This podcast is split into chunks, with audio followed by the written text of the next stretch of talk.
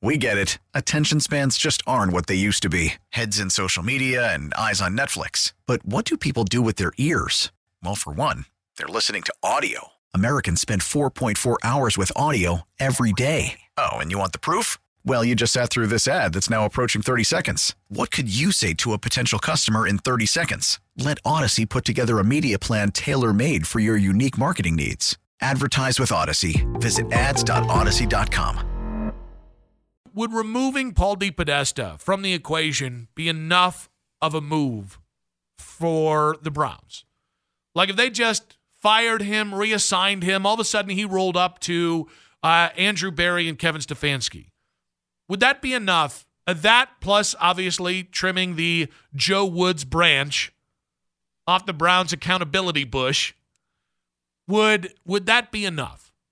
Would those because I'll be honest, if you came out and said they have uh, elevate elevate Andrew Berry, give him a new title, head of football operations. None of these titles mean anything, by the way.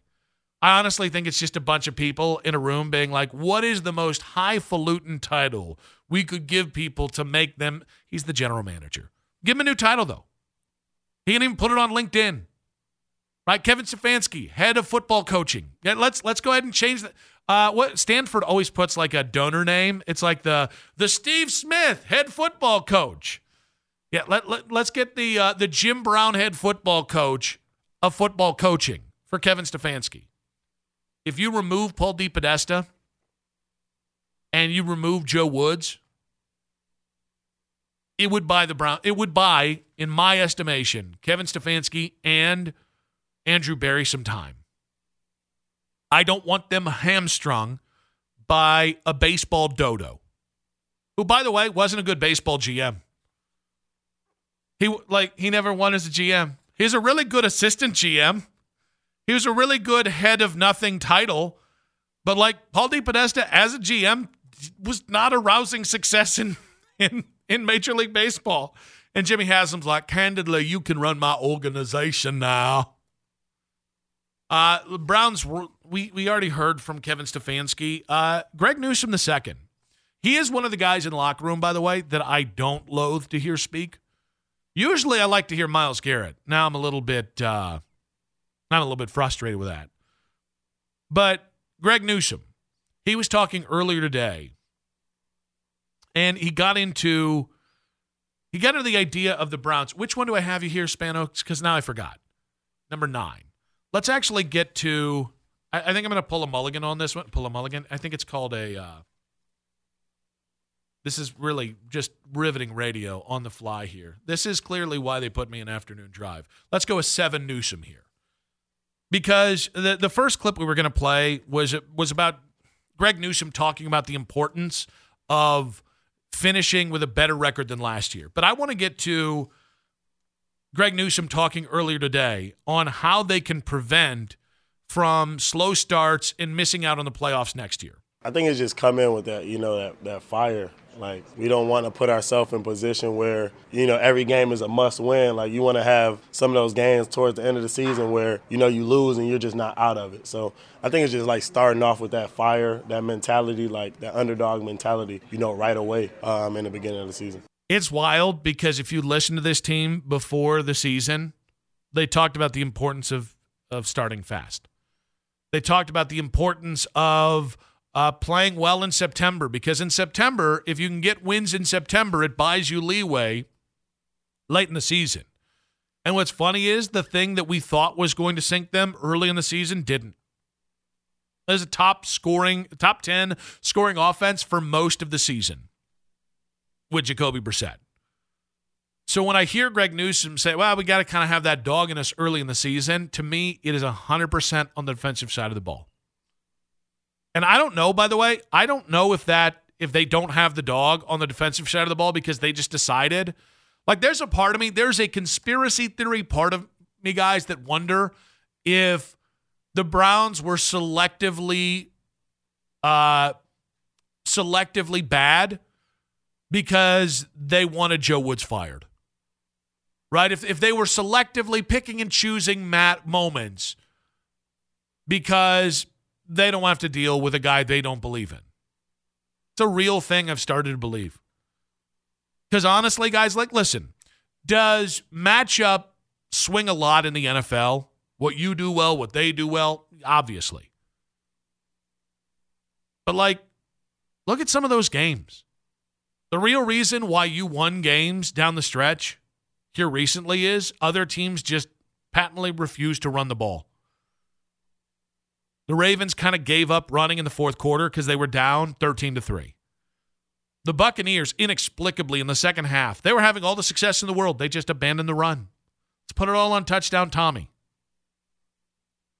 It's it's really like I got to be honest with you. I one, I think Greg's right. The Browns did not attack this season from the first week with the requisite consistent because it's because they they played hard against the, the the Panthers till about the fourth quarter. They played hard against the Jets until about I mean they played 58 minutes of hard football against the Jets and in 2 minutes it was all undone. The only complete victory they really the only they're two complete victory no three. The Steelers game, the Bengals game, and the Texans game. Those are the only complete victories the Browns had. Every other game, they just didn't either focus, play hard, do their jobs, whatever it is, for 60 minutes. 216 578 0092. When you hear Greg Newsome say they got to play with that dog in them from week one, they got to play better early in the season. Where does that point blame for you? 216 578 0092. Bill, welcome to the show, Bill. Hi. Hello. Listen, uh, hello. Hello. Yeah, can you hear me? I can hear you. Can you hear me? Okay. Yes, I can hear you. It's good to hear you. Yeah, yeah. I, well, first of all, you do a great job. You said a lot of things this year that I agree with. Stop. Um, the one thing, however, that loses folks, and it's just not focused on enough, and, and that is the methodology that this coaching staff has. All right, when you have a guy like Nick Chubb, and, and, and you could probably draw a straight line from what I'm about to tell you all the way down through all the rest of their issues. All right? Because it's a train of thought. Nick Chubb on the bench, third and one. Nick Chubb on the bench, fourth and one. Nick Chubb on the bench, third and one when you're on the one yard line. I don't think I have to say any more. Any coaching staff that believes that's a great way to go and a perfect way to call a game, I'm just not going to be behind them. Yeah, I, I, I listen. I'm, I'm always torn on the idea of Nick Chubb usage. On one hand, I thank you for the call, Bill, and the compliment. I really like when people say nice things to me. Um, I've always been torn on the Chubb thing because there is an there is an ebb and flow in football where we saw it for a couple years there. It was skewing heavily towards the pass game. And really, kind of starting over the last year, year and a half, you've seen teams kind of revert to being, I don't want to say run heavy, but featuring the run more. Whether they had Derrick Henry or whether they had Jeff Wilson. Um, and a, a lot of that I think is just the natural ebb and flow because when you go and you 60% of your your uh your your offense is passing, well, all of a sudden you're going to go ahead and you're going to throw uh, the the two deep safeties. You're going to start to adjust to that. So what does that make it easier to do? To run. So it's just it, there is just a natural ebb and flow that happens. Um, the the Chubb usage I also think is impacted by Kareem Hunt. And listen, I don't think the Chubb usage is going to get any better. I, I think if you hate the way Kevin Stefanski has used Nick Chubb the last two years, uh, or three years even, you're going to hate it even more. I, I think that uh, Saints game, and I, I don't know, it's just Kevin Stefanski. It might be an organizational decision to throw more, to throw later in games, to throw in key spots. That might be just an ethos that that analytics backs up. That old Paul DePodesta, old Ken Kovash, I just say that because Mike Lombardi was on the station like two weeks ago and he just randomly threw out that name. And it just felt like he had an extra grind with Ken Kovash. And I was like, it'd be like being mad at like uh, Drew Carey and the Drew Carey show, like middle manager stuff. I never got it. Never mind. I digress. I don't know that even the that whole idea with Kevin Stefanski throwing the ball, I don't even know that's Kevin Stefanski's thing.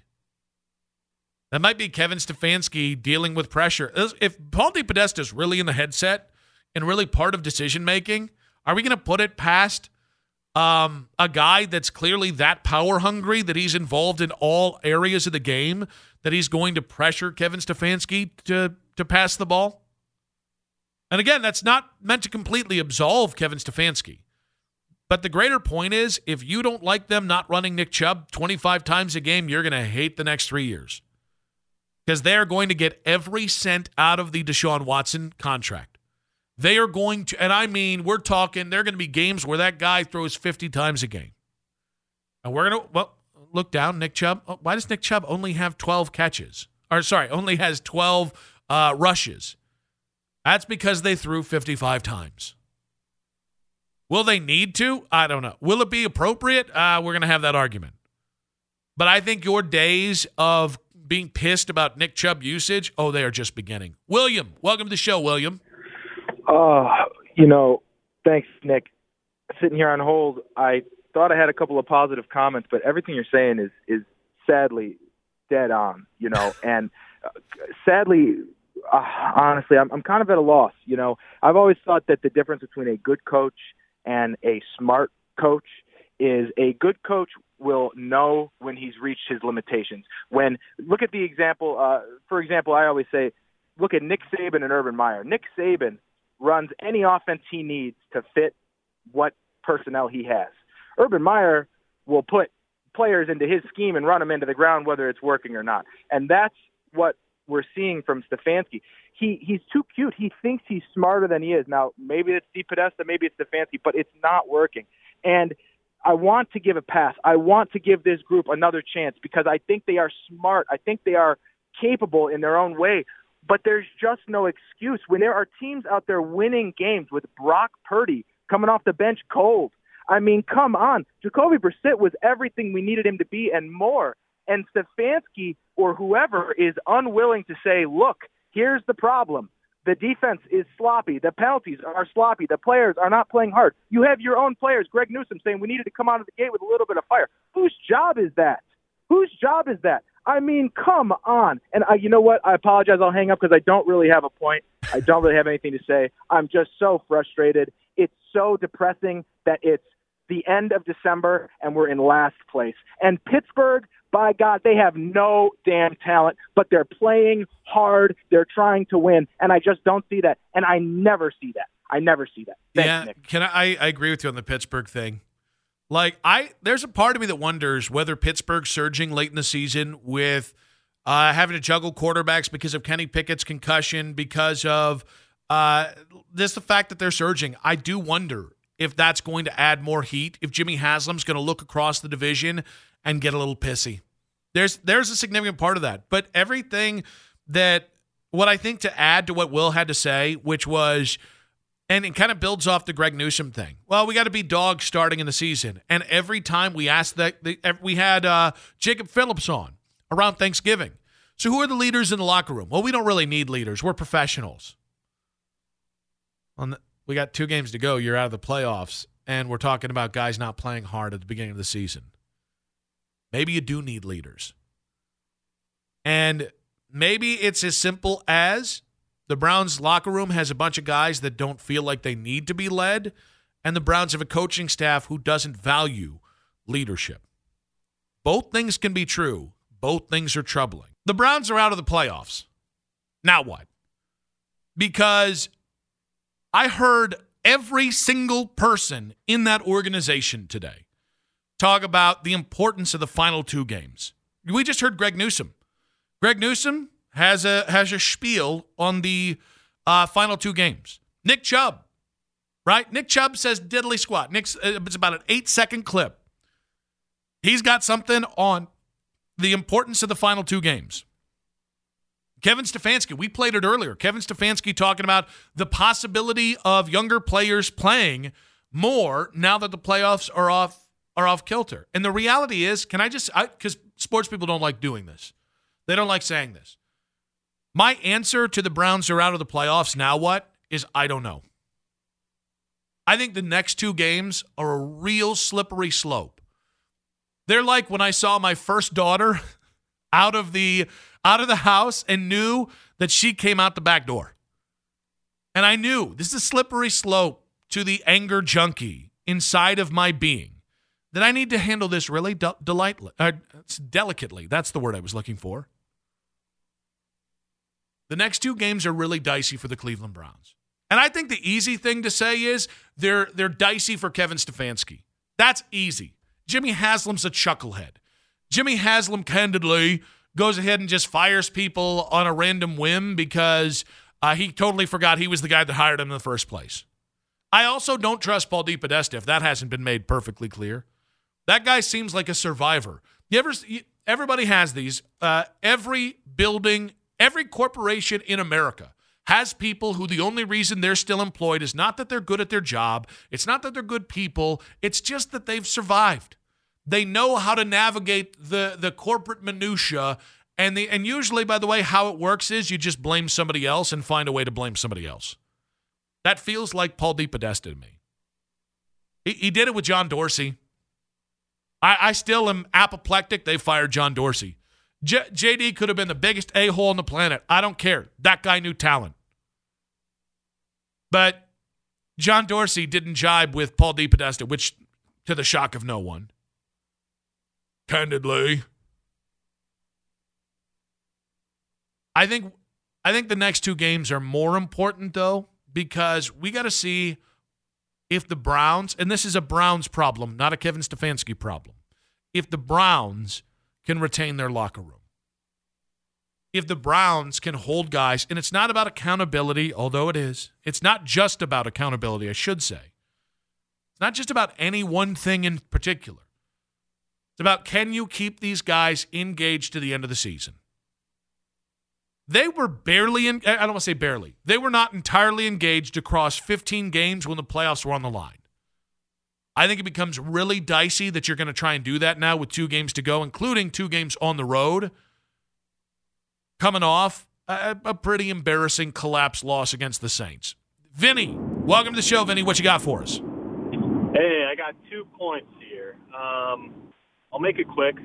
The DePodesta story, I don't know if it's true or not, but Stefanski does fit that role, you know, like being a little puppet, being a pocket pocket boy, and you know doing what he's told. Second point is Stefanski has no control of the locker. We don't know who the leader is. We don't know what's going on. All three facets of the game are undisciplined. Flags everywhere. 12 men on the field. And I want to go back to the Jets game. I knew it was going to be a disaster when there was a minute 30 left. The camera points at Stefanski. In the background, everyone's cheering. Kids are ready to get on the field after a nice win. And a complete collapse after that. It is Stefanski. Stefanski is a problem. No one wants to play with the guy. He's a robot. No one likes him. No one knows who the leader is. And Stefanski's not helping out at all. So there you go. Those are my two points. Thank you. We appreciate you, Vinny. Um, listen, I think that there are parts of Kevin Stefanski that players appreciate. I know Browns fans hate it. I think that there are parts of, of that locker room that really like the way Kevin Stefanski dials up the offense. I, I, I almost guarantee it.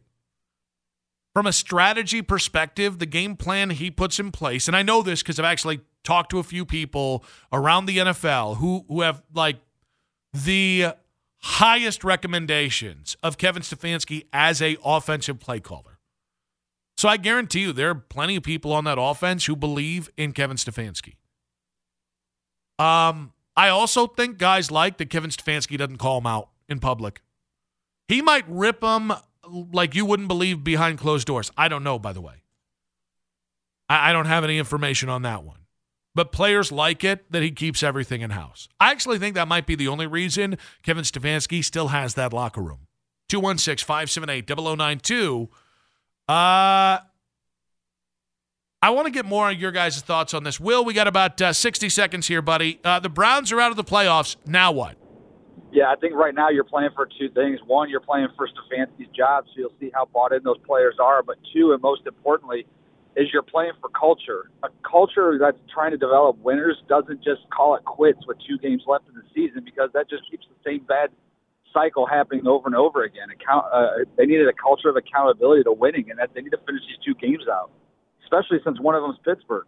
Yeah, I think that's an actually interesting, uh, really good point there, Will. Thank you for the call. Um, Pittsburgh at one point had a lot worse playoff odds than you. Now they're still in it, and they've got a chance to avoid Mike Tomlin's first losing season. You know why?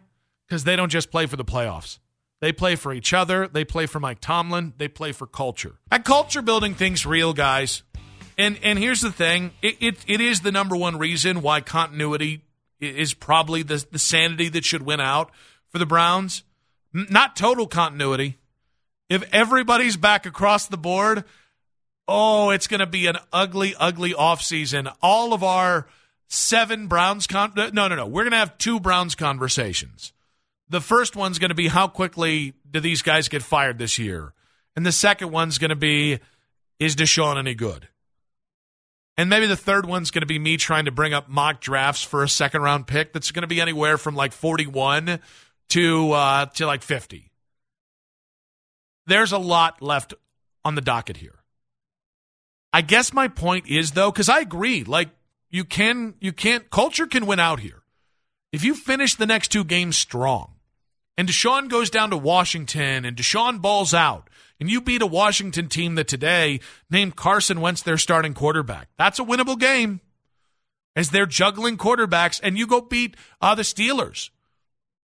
And let's say you uh, you give the Steelers, you knock the Steelers out of the playoffs. Oh well, now oh hell, we just did two nice wins. The problem is, listen, Browns fans are never checked out. I think Browns fans are checked out right now. The Browns fans this year have cared more about the, the games than the team has. It's it's weird to me that all of a sudden we would start expecting the team to care more than the fans when the fans seem to be checked out. 216 578 0092. It brings up the question how are you going to take in this weekend's game? I'm going to watch it. I have a I have a Sunday regimen. If if I'm not going to the game, which obviously it's in Washington, not going to the game. Um, if I'm not going to the game, my Sunday regimen is pup walk early, spend some quality time with the Wilson girls early, so that then I can ignore them when the Browns game is on. But at about 150 or about 12:59, my ass hits that recliner and doesn't get up outside a bathroom or to grab a beer until whenever the game is over. This weekend, I'm not doing the same thing I do. This weekend, I'm going to get to my mom's at about uh, 12:59. I will be watching the game. I'm not going to be living and dying with the Cleveland Browns this weekend. The Browns, the second they got beat by the Saints uh, and the Saints using the game that the Browns should have, considering the Browns are the cold weather team, they should have run the hell out of the ball. The second that that happened at home, yep, there's plenty to be had the final two games of this season. But I'm not living and dying with the Browns on Sunday. I'll watch the game, but it, it, it no longer is going to ruin my Sunday. That's the one freeing thing about the Browns being out of the playoffs. I'll, I'll laugh a little bit more when they screw up I just I, I can't be any more emotionally invested in this year's team. Maybe next year with a new defensive coordinator, maybe we get a little fire Paul DePodesta going. I, I have no idea if that's ever going to happen. Um, probably not, but I'm just trying to manifest it. Maybe sign a couple guys. Maybe I'll start liking them. Maybe I'll maybe I'll feel better about the team heading into July in August of next year. 216 578 0092. How are you taking in the next two games? How or what are you looking for in the next two games by the Cleveland Browns? I want to see this team finish playing the season. I, I want to see them finish strong. There is a difference in my head between six and eleven and eight and nine. It's not a huge difference. It's not a oh boy, I love me uh, some Kevin Stefanski, or oh man, the Browns are pointed in the right direction. 6 and 11, guys, is a legitimate dumpster fire. 6 and 11, I think firing more than just Joe Woods is really and should be really in the conversation. I think concern about Deshaun Watson should really be in the conversation. because that means you would have gone two and four with him in the final six games. And oh, by the way, that means losing two games when his play should be getting better the final two games of this year. Let's go with Aaron. Aaron, welcome to the show, buddy. Hey, Nick, listen. it's Kevin Stefanski, he he already blew it already. As far as I'm concerned, he didn't. He's not a leader of men. And if he he should have been fired, Joe Woods. I don't care who you replace Joe Woods with during the middle of the season. It wouldn't necessarily matter.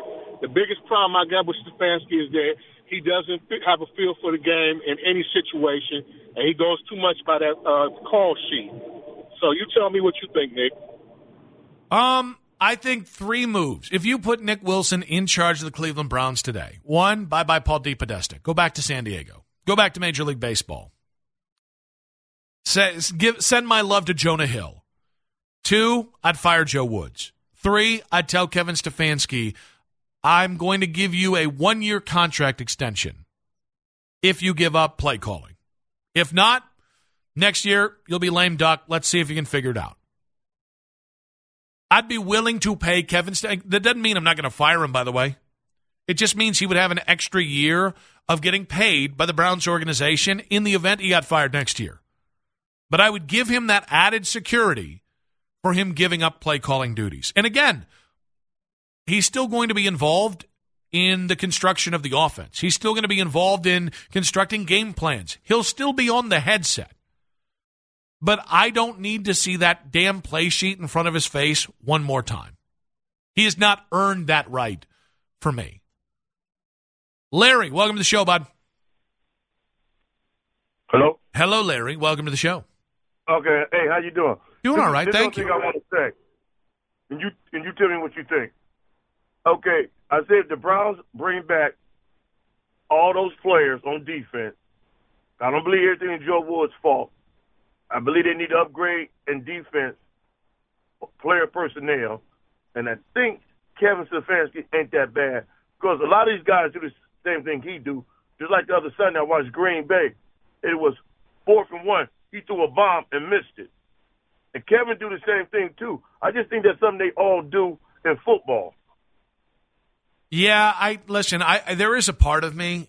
Um, part of me wonders, and thank you for the call. Part of me wonders how much of the offense and throwing the ball more than running the ball, how much is that is an organizational philosophy? I, I think Paul DePodesta and and the analytics department or whatever the strategic department, whatever stupid name we have for them now, I do think that they, I think that was a reason why they hired Kevin Stefanski. I also think that sometimes in the game, Kevin as a play caller gets a little antsy in his pantsy. I, I think he tries to run a mile when he needs to go six inches. That is a young head coach to me. That is a guy that is, feels the pressure, the innate pressure of winning and losing in the NFL. I think long term, Kevin Stefanski can grow out of that.